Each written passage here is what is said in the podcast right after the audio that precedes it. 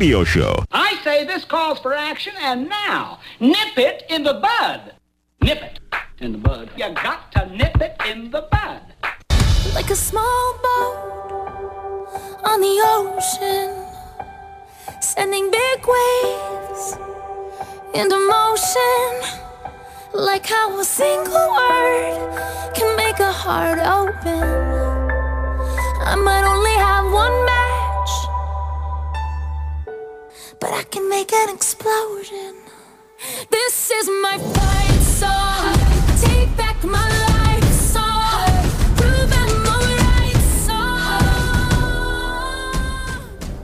Follow the leader today on the Christian Car Guy Show. What is your leadership style? what is your fight song?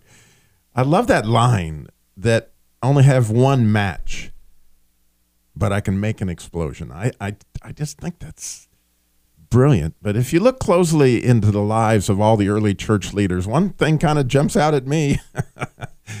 they all went down fighting beaten, flogged, beheaded, boiled in oil, crucified upside down. The enemy is is dangerous and he's slick. If you take him on, he's liable to hit you below the belt. And from where, it's hard to guess. As some of you who have taken on the enemy know, uh, we do these boot camps. Uh, those who know me well know that I have with a ministry called Masculine Journey. And whenever we do these boot camps, we do one in the spring and one in the fall, which is actually next weekend. It's amazing to me how the warfare ramps up to just unbelievable levels of things that we experience that I, I just never would have guessed in a million years. As we speak, a friend of mine who is one of the presenters, one of the speakers at this conference, at this uh, boot camp, is fighting to save his foot. They're talking about amputation as he's got this horrible infection. And you know, I was getting e- texts last night about people's software that's crashing, and they're all the stuff that they're working on is falling apart, and it, it's amazing. But I have to tell this one what happened to me this week. I still don't even believe it. I, if I hadn't lived it, a lot of everybody that's heard this story says, Robbie, that could only happen to you. Well, Monday morning is I get up really early, like at 4:30, and I'm praying, and I that's my normal way of doing things. And I'm praying actually a spiritual warfare prayer. I'm like, Jesus, come against the enemy and I, and come against his powers, and and, and I'm and and and these are the very words I'm saying. And I actually say, and I stake it there in Jesus' name. And the moment I say that, by this time it's probably quarter to five in the morning. All of a sudden, I hear this horrible noise upstairs, where my daughter's room is, my youngest daughter, who still lives at home and the cat comes running through the house, Bill, like a ball of puff. I mean, have you ever seen a, a cat that was freaked out and they just go puff? Well, this is a pretty skittish cat to begin with, and it's running through the house. It looks like a puff. And I'm like, what in the world? So I go upstairs and I say, Mariah, did you fall out of bed? What in the world? She goes, I didn't fall out of bed, but whatever that noise is, is horrible. It sounds like somebody's up here. And I said, it does sound like it, but they couldn't be, you know, they're, I don't know how they would be up here. So I go down, I climb under my bed where I keep my shotgun. And of course, I get the shotgun out and I decide that I need to load it. and I can't find my shotgun shells. My wife wakes up, What in the world are you doing? I'm trying to find my shotgun shells. Oh, I saw those. I put them. I can't remember where I put them. I said, you "You're kidding me." she can't find the shotgun shells, and so the only place I know where shotgun shells are, Bill, is out on the back porch, which is specifically where I think the noise is coming from. Like I think people are trying to get in the back porch. Wait, did you think about asking them? Pardon me. Can you hand me that box?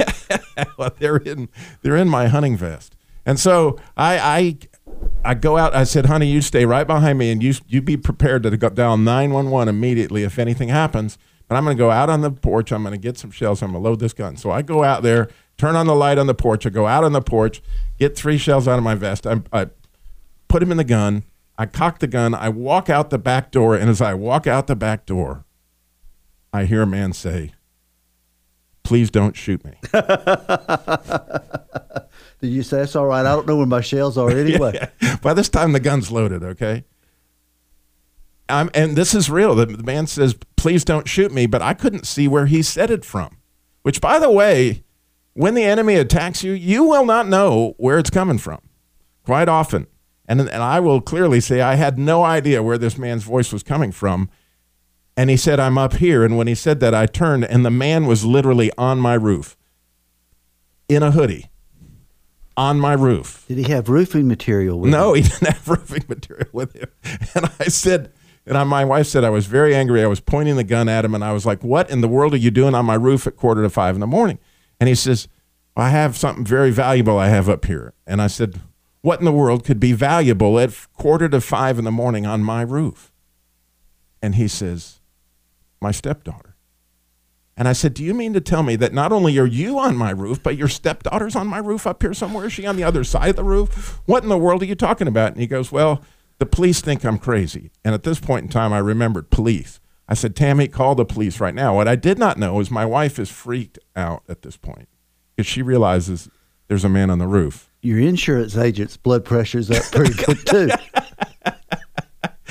My wife, she calls the police. She says, You've got to come immediately. My husband has a gun and he is going to shoot the man on the roof. I'm telling you, he is going to shoot the man on the roof. And so they're like, Ma'am, what clothes is he wearing so we can tell the officers who has the gun? I hope you had clothes on. I, I had my pajamas on. I'm literally in my pajamas. And so you can picture this scene. I'm carrying. I can't. I, can't picture this. Thing. I've got this man at, at gunpoint, and I literally have the gun on him, and I'm like, so the police say you're crazy. He goes, yeah. I said, well, they're on their way now. They're going to say it again. I said, why in the world did they say? He said, well, they're out of my house two times already. this, you know, today, which was Easter. You know, I'm a little late. It's a little late if you're the Easter bunny. I'm just saying. so I, I'm like, what in the world? And he starts to walk, and when he walks, it's obvious he's not wearing any shoes because he's going, ooh, ah, ah, you know. And I'm like, Is he still on the roof? He's still on the roof. Okay, He's walking. still on the roof walking. And I said, What are you doing now? And he goes, Well, I'm trying to find my shoes. His daughter probably had him. she didn't. And so I was like, Man, you need to find your shoes because the police are coming and you don't need to go anywhere. You need to stay right put. The police are going to be here. And he's like, I can't find him. And I can see him walking around. He's trying to find his shoes. And so this is where my wife said, I got really stupid. I said, Here. And I threw my flashlight up to him. find, your, uh-huh. find your shoes. And so about this time, the police have now responded. I, what I did not know is my daughter was also in her bedroom calling the police. She thought her father had died because she saw me out go out with a gun, and now she hasn't heard anything. and she's called the police. And from all over Winston-Salem, from east, west, north, and south, I mean, every direction you could imagine, we are now hearing sirens and seeing blue lights because apparently they put out whatever kind of thing that they put out when there really is a situation. Robbie, Robbie needs help, and everybody showed up. Was there a helicopter? it was not a helicopter, but there were cars coming up and down the road, both both directions, several of them. And and and again, immediately they were like, "Sir, put down the gun." I was like, "I'm good, I'm good." The listeners are dying. We want to know if the daughter was up there. well, what happened was the man, when he heard all the police coming, whatever, he runs off the roof as fast as he he he takes off across the roof. He he dives as he hits the ground. I hear this horrible because he's on the other side of the house. I hear this horrible, uh, you know, as he hits the ground, and so I run over there, and I'm like, dude, you do not need to run. Running from police is not a good idea. I watch, you know, Blue Bloods. Danny will chase you down every time. I was like, don't do that. And he doesn't have his shoes on, and he's going, ooh, ah, ooh. And he goes right through this poison ivy bed that I know are between my house and the street. But anyway, he takes off across the street. And of course, the police are all there. They let the dogs out. I'm not kidding you. I wish I had the music right now. They let the dogs out. So they brought police dogs. they brought police dogs. There's a SWAT team there. Yeah. And so the police take the dogs take out after him and the police and, and all that stuff. The dogs, as I found out later in the day, actually chased him over a mile and he went into the lake and they'd fished this guy out of the lake and took him to a mental hospital. But I found out that did you know it's not against the law to be on somebody's roof at, at quarter to five in the morning that there unless you have a no trespassing sign. Right? Now I guess at this point in time you're wondering, Robbie, what does this have to do with warfare? But it's a great story. What story. does it have to do with leadership? What does it have to do with my battle cry? It is a great story. I'm going to try to put that together for you when we come back. And I would I love still your want to find out about his daughter. your battle story. We're going to find out. 866 348 7884. 866 34 Truth when we come back. And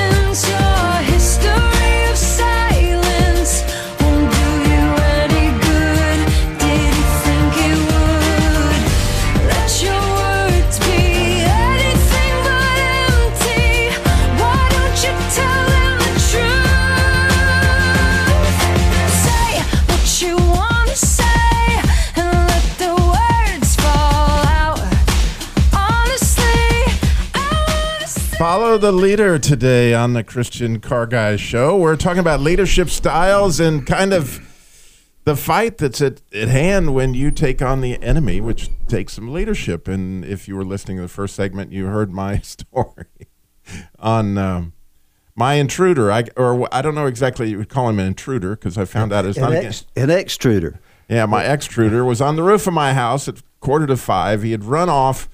The dogs chased him into the lake. And what I did not know until I found out later was that he was actually 48 years old. When I gave a description, I was so far off, Bill. It was, it was. I mean, if he jumped off your roof and took off running, he, he's in pretty good shape for a 48 year old. Yeah, I think he might have had some extra help um, from some things that he'd been on. But anyway, Well, I was- thought you meant his daughter. No, his daughter. We never we never saw the stepdaughter. As it turned out, he was actually engaged to a lady that had a daughter, and he referred to her as his stepdaughter, where there were issues there. But the the thing of it is, is my description was a young guy in his twenties in a gray hoodie, right? And it ended up being a man with glasses who's forty eight years old. Well, they won't be able to hold him now. He's going to be free. You won't be able to pick him out of the lineup. So anyway, as it turns out, and I don't need to pick him out of the lineup because he I can't press charges. He didn't break any laws. You can get on somebody's roof. By the way, you need to post no trespassing signs on your yard if you won't want somebody on your And your your chimney. yeah, on your chimney. so okay, but I wanted to get to this part that I, again, it just seems like a crazy story, but the enemy had a a, a real idea here on what he was going to accomplish with this, which I had never guessed would have happened. But it completely, and I mean completely, traumatized my wife and daughter. I mean, they have not been able to sleep since then. Every little noise, they're jumping out. You know, they what they experienced was this trauma. Now, don't forget, where do I have to be next week is on, you know, at this boot camp where I will not be home. And now they're like, I don't know if we can stand you not being here. You see the pressure that comes on, or if I'm not there, what does that feel like? And and you you can kind of see what's going on. But I know, mm-hmm. Bill, you have questions. But what I'm getting at is, if you're going to take on the enemy, he he hits below the belt, and he will find ways. Um, but fortunately, you know, God is there, and we can turn to Him, and we will be praying that God will protect all of us. And and and my friend, that's really, really, we need to be praying for Jim Graham. He's is is fighting this infection in his foot right now. He's in the hospital, and, and we're hoping that, that that that will be better. But Bill, you had some questions. Well, you answered some of them. One, I was trying to figure out whether he brought his own ladder or if you leave a ladder next to your house so that burglars can get in easily. I did leave a ladder next, but interestingly, he didn't choose the ladder. He he chose to pile up some stuff over by my carport, so to speak, and he climbed up on the low side of that, and he kind of bent the gutters a little bit. he you know, after this, I'm going to ask you what type of stuff you leave out around your house that you could pile up so someone could get up on your roof. But I'm a little scared to do that while we're on air. Now, this guy flew off your roof at, I mean, 40 He- what? He's 48 years old, and he ran full blast. I mean, as fast as I, I mean, he just took off. Like I don't want to get shot, and I don't want to get caught, and so he takes off across the roof in the dark, jumps. I hear this awful noise, but apparently wasn't hurt too bad because he wasn't limping horribly. He was limping some as he took off across the street as right before the dogs went after him. I had a little company, a partnership in college, and we put on roofs.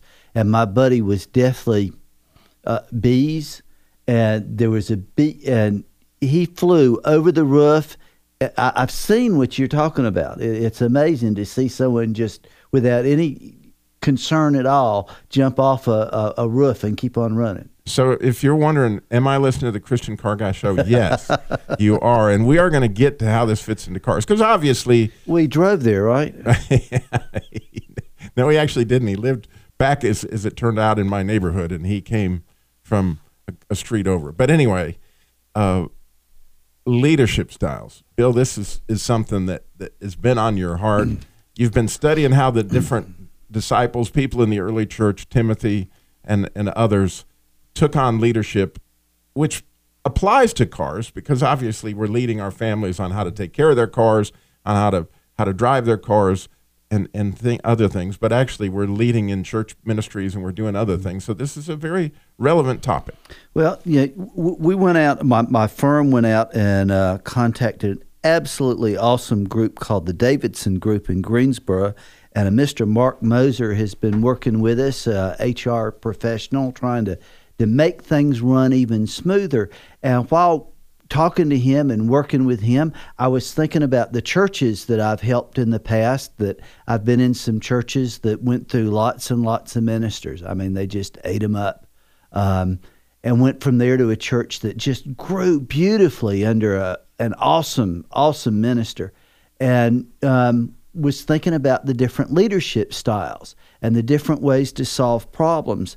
Um, there's a fellow named Murray Bowen, who was a great psychiatrist after Freud, who, from what I've read, sort of thought Freud was nuts. And he talked about leadership style. And then a gentleman came after him called Edwin Bowen, who said that everything that applies to a family and dysfunctional families applies to small groups, including churches and businesses. And they talk about different ways that uh, biblically, um, or at least I can put a biblical spin on, on the things that they they taught, was you know, with prayer and petition, with thanksgiving, lift up your requests to God, and the peace of Christ, which transcends all understanding, will guard your heart and mind in Christ Jesus. And a lot of what they were saying was that families that don't have any peace, families that there's a whole lot of turmoil, families where there's a whole lot of fear, that that gets ingrained in, in little children. And that voice that a lot of people have that, that we constantly fight, that that voice is programmed and created in those situations, in that turmoil, in those families that when children are young. Or even when they're older and they see their dad go out of the house. I don't think that one gets stuck in there. That's you We would love check his life and share Your story, policy. 866 348 7884. You got a car question for us, anything along those lines. So much more. Christian Car Guy Show coming up.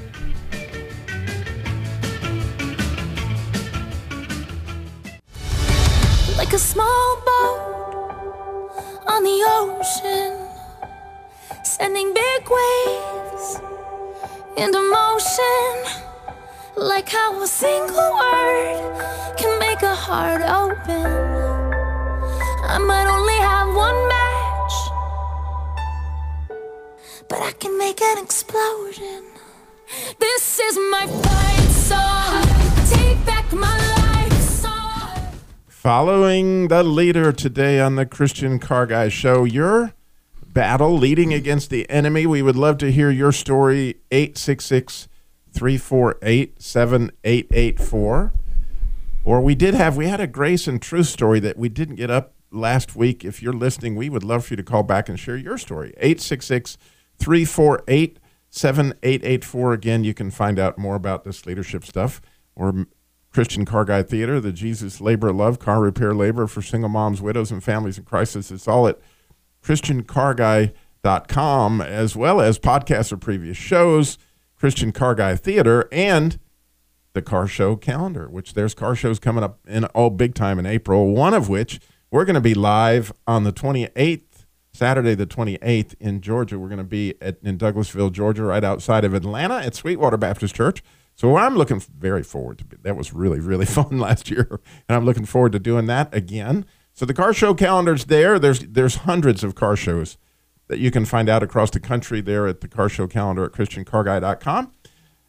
But getting back to our leadership, and I heard this quote uh, actually from one of the gentlemen in the Ransomed Heart Ministries with John Eldredge was that a great leader will point you to God, and a poor leader will drive you to God.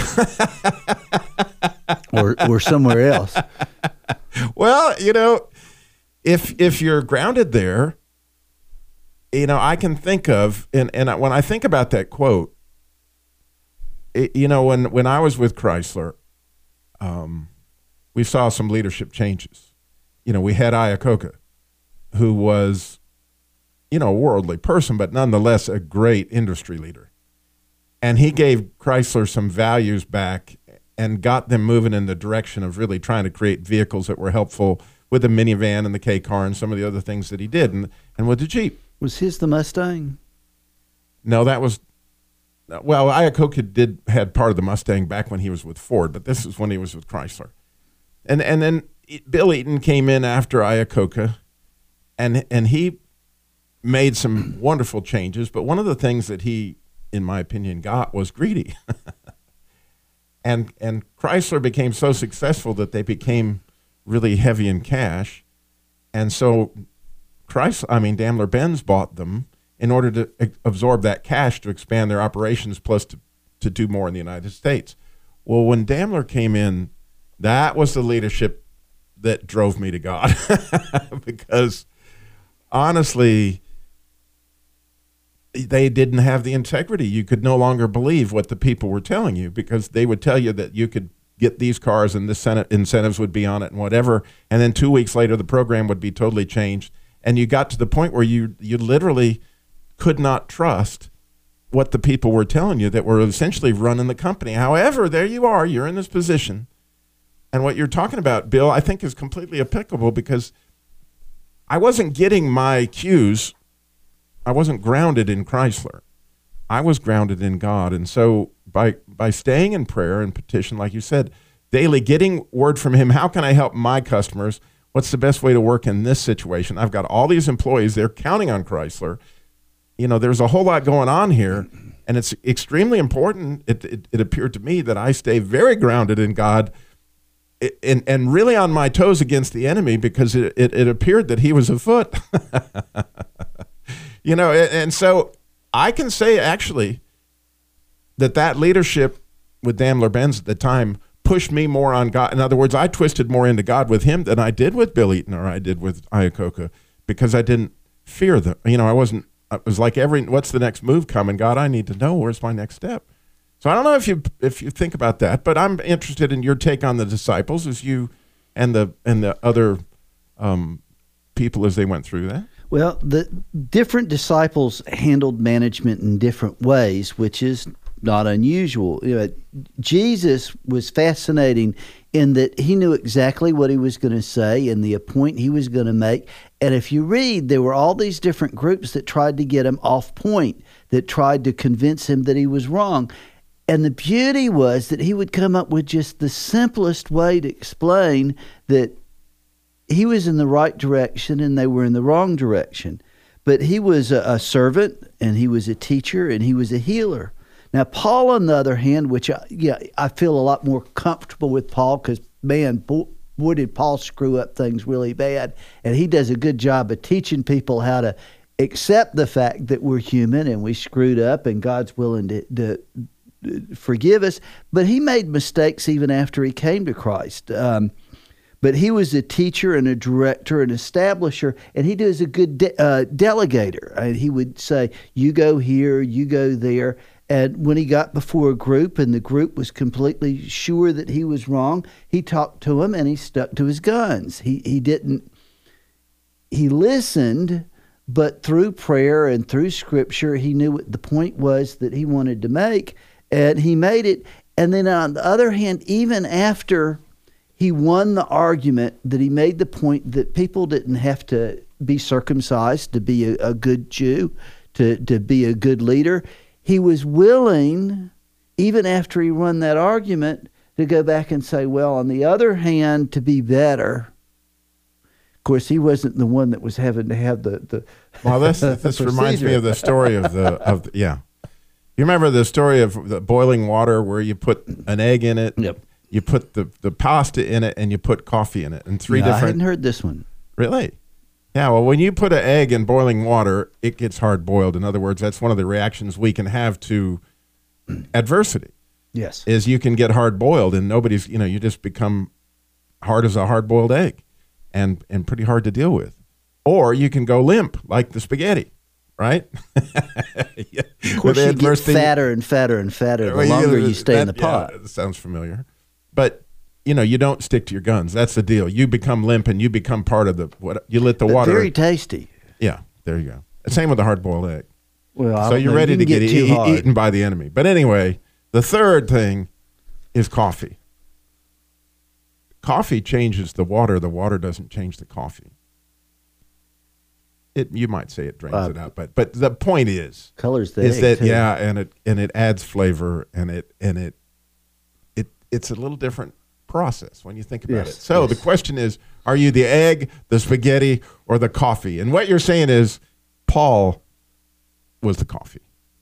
Yes, that's good. I had never thought about that before. You don't boil as much water as I do. Well, that's true, and I haven't tried to eat brown brown eggs, or at least not that type of brown eggs. They're pretty tasty.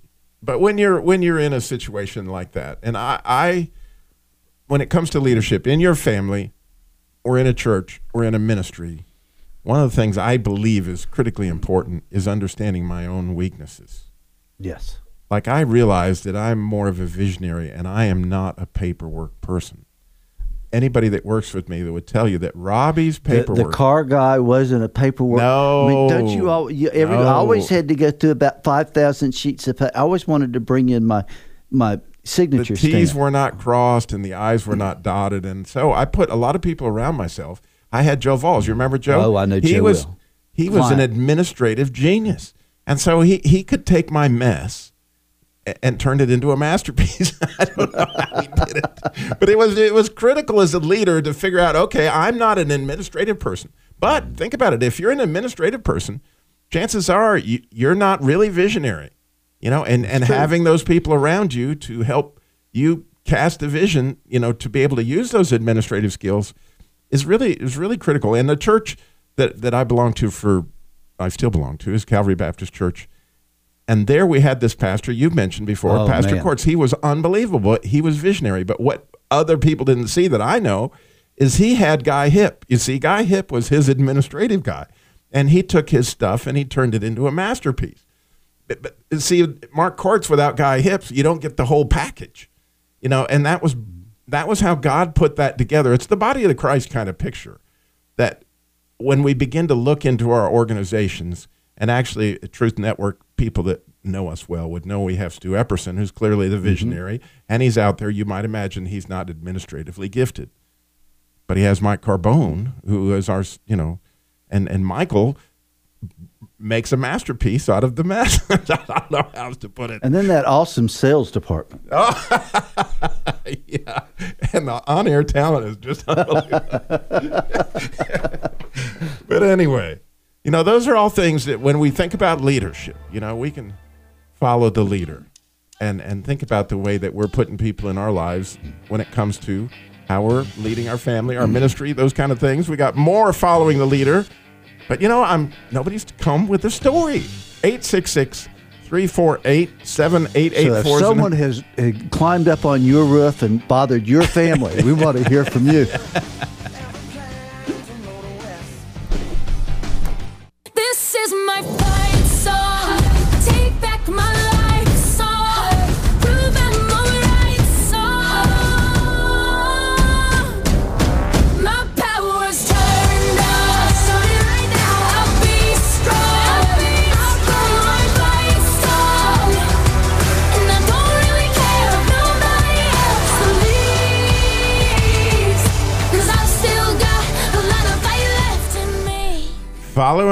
leader today on the Christian Car Guy Show, what's the battle you're leading in? We would love to hear your story. 866 348 7884 is the number to call in and share. We have Ken is in North Carolina. Ken, you're on the Christian Car Guy Show. Good morning. Good morning, Robbie. Hey, uh, your stories reminded me of something that happened almost 35 years ago in Greensboro. Okay. I I was working with a company, and it's a leadership roof slash police story. oh, really? Uh, yeah, uh, you know, I uh, had just went to work for this company, and you know, the old saying is the boss man might not always be right, but he's always the boss man. but we were supposed to do a uh, job for a very prominent family in uh, uh, Old Irving Park, and uh, she went to China, left my boss man with the keys. He left the keys at his house, but here we are out on the job and his mind goes to thinking, and there's a flat roof right outside the back door. So he, we get a ladder off the truck. He's going to go in the upstairs window, pull the air conditioner out, and run down the steps and turn the uh, alarm off. And we didn't have very much to do. We got in with no problems. He got the alarm off. But when we got ready to leave, the plan was for me to go upstairs, go out the window. He was going to turn the alarm off and run up the steps and get out the window and put the thing back in the window. And uh but it didn't work the same way as it did when we went in. The alarm the alarm went off and uh there I was standing at the bottom of the ladder and my boss man, which I was following his instructions, he was standing on the roof with the air conditioner in his hand when the police drove up. And they did come out pretty quick back then, especially that neighborhood. And there two of them. They're walking down the driveway, and I'm standing at the bottom of the ladder. I felt like Peter saying, "I don't know that man." but, he, but anyway, he said, "My boss man looks and he says, "Don't shoot. We work here." and uh, really, really, the quickest, the the thing that saved us from a lot of con- a lot of conflict was that because I'm telling you, these policemen they look serious. Oh, One I of them even had his hand on his holster. I mean, it was like a Barney Fife situation, and he. But some neighbors that were fortunately also our customers were out doing their morning walk. They came down to see what was going on, and they knew us. And uh, policemen realized we were working there. He they never asked us why we were going in and out the windows there. but uh, it was, you know, I was just following the leadership of my boss man. I wasn't totally believing we were going to do all that, but but uh, we had to do what we were supposed to do before the woman come back uh, from her trip, and There you go. oh, man, it was a lot God of was with you. there. And here you are Yeah, today. Hey, we were both Christians, but at that time, I just I just thought we were going to be arrested and taken in and and be questioned before Right? they understand we're supposed to. So you could have cleaned out the entire house, and all you needed was two people to pretend to be strangers walking down the You street. know that this is Mrs. Edwards. She was Joseph Bryan's brother, Oh. and she had egg painted eggs from China sitting on tables in the hall that cost three thousand dollars, and I was afraid to even walk down the hall. Oh my I was afraid. I was afraid I might knock something off, but Well, see, there's. I knew there was another roof story out there, Ken, and I'm Yeah. so grateful that you called in with that because it, Well- it makes my day to know I'm not the only person with a roof story out there. yeah. Well, I I was uh, thinking also when uh, your uh, the insurance man there made a comment about his blood pressure going up or something if he knew what was going on. Well, I'm I- I sitting here thought what thinking would all- really. What would have really done if you told him you climbed a tree? No, I wasn't worried about him getting hurt. I was worried about somebody falling off his roof. Now I'm worried about all my clients that have air conditioning sticking out their windows. you you, you Yeah. messed me up. I Yeah, might well, not be they- to sleep tonight. Yeah, well, they had a sensor on it, but we thought uh, my boss man thought he was faster than that alarm. Yeah, nope. So well, just- thank you, Ken. God bless you. I appreciate you Yeah, calling in God so bless much today. wow. Yeah, you just don't know what all's going on out there.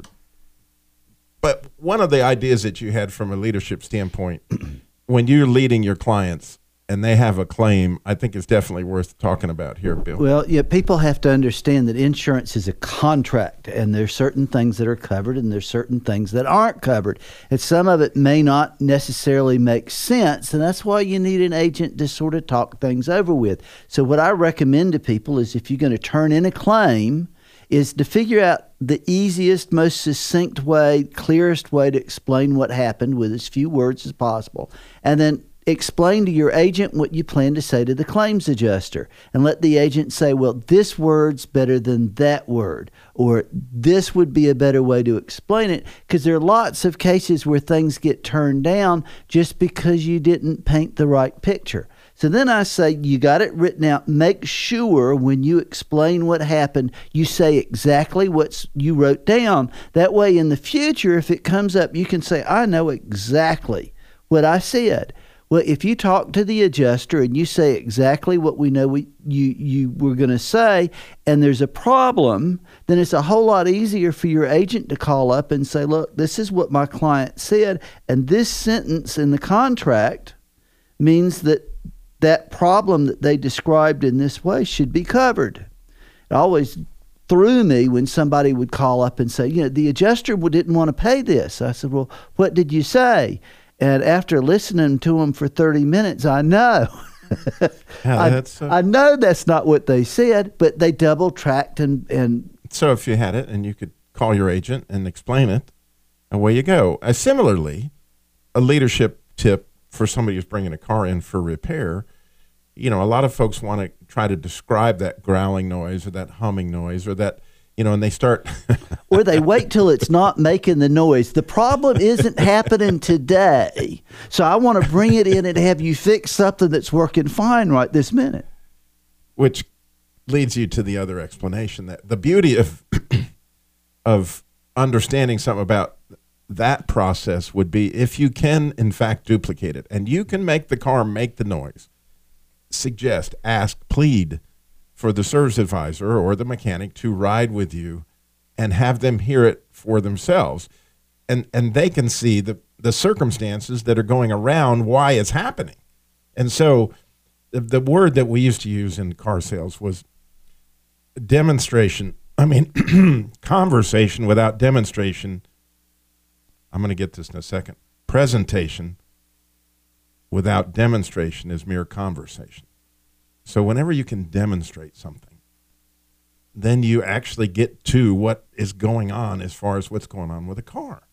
So, it is, again, it's presentation without demonstration is mere You mean you got to make him drive the car. if you don't get him to drive the car, you're probably not going to sell the car. Well, that's another, you know, that's that's a selling technique. But here we're talking about please getting the service advisor or that person to drive your car to find out if they can duplicate. Again, there's leadership everywhere. And and leadership in your family, leadership when you're trying to get your car repaired or turning an insurance claim, you know, that's all over the place.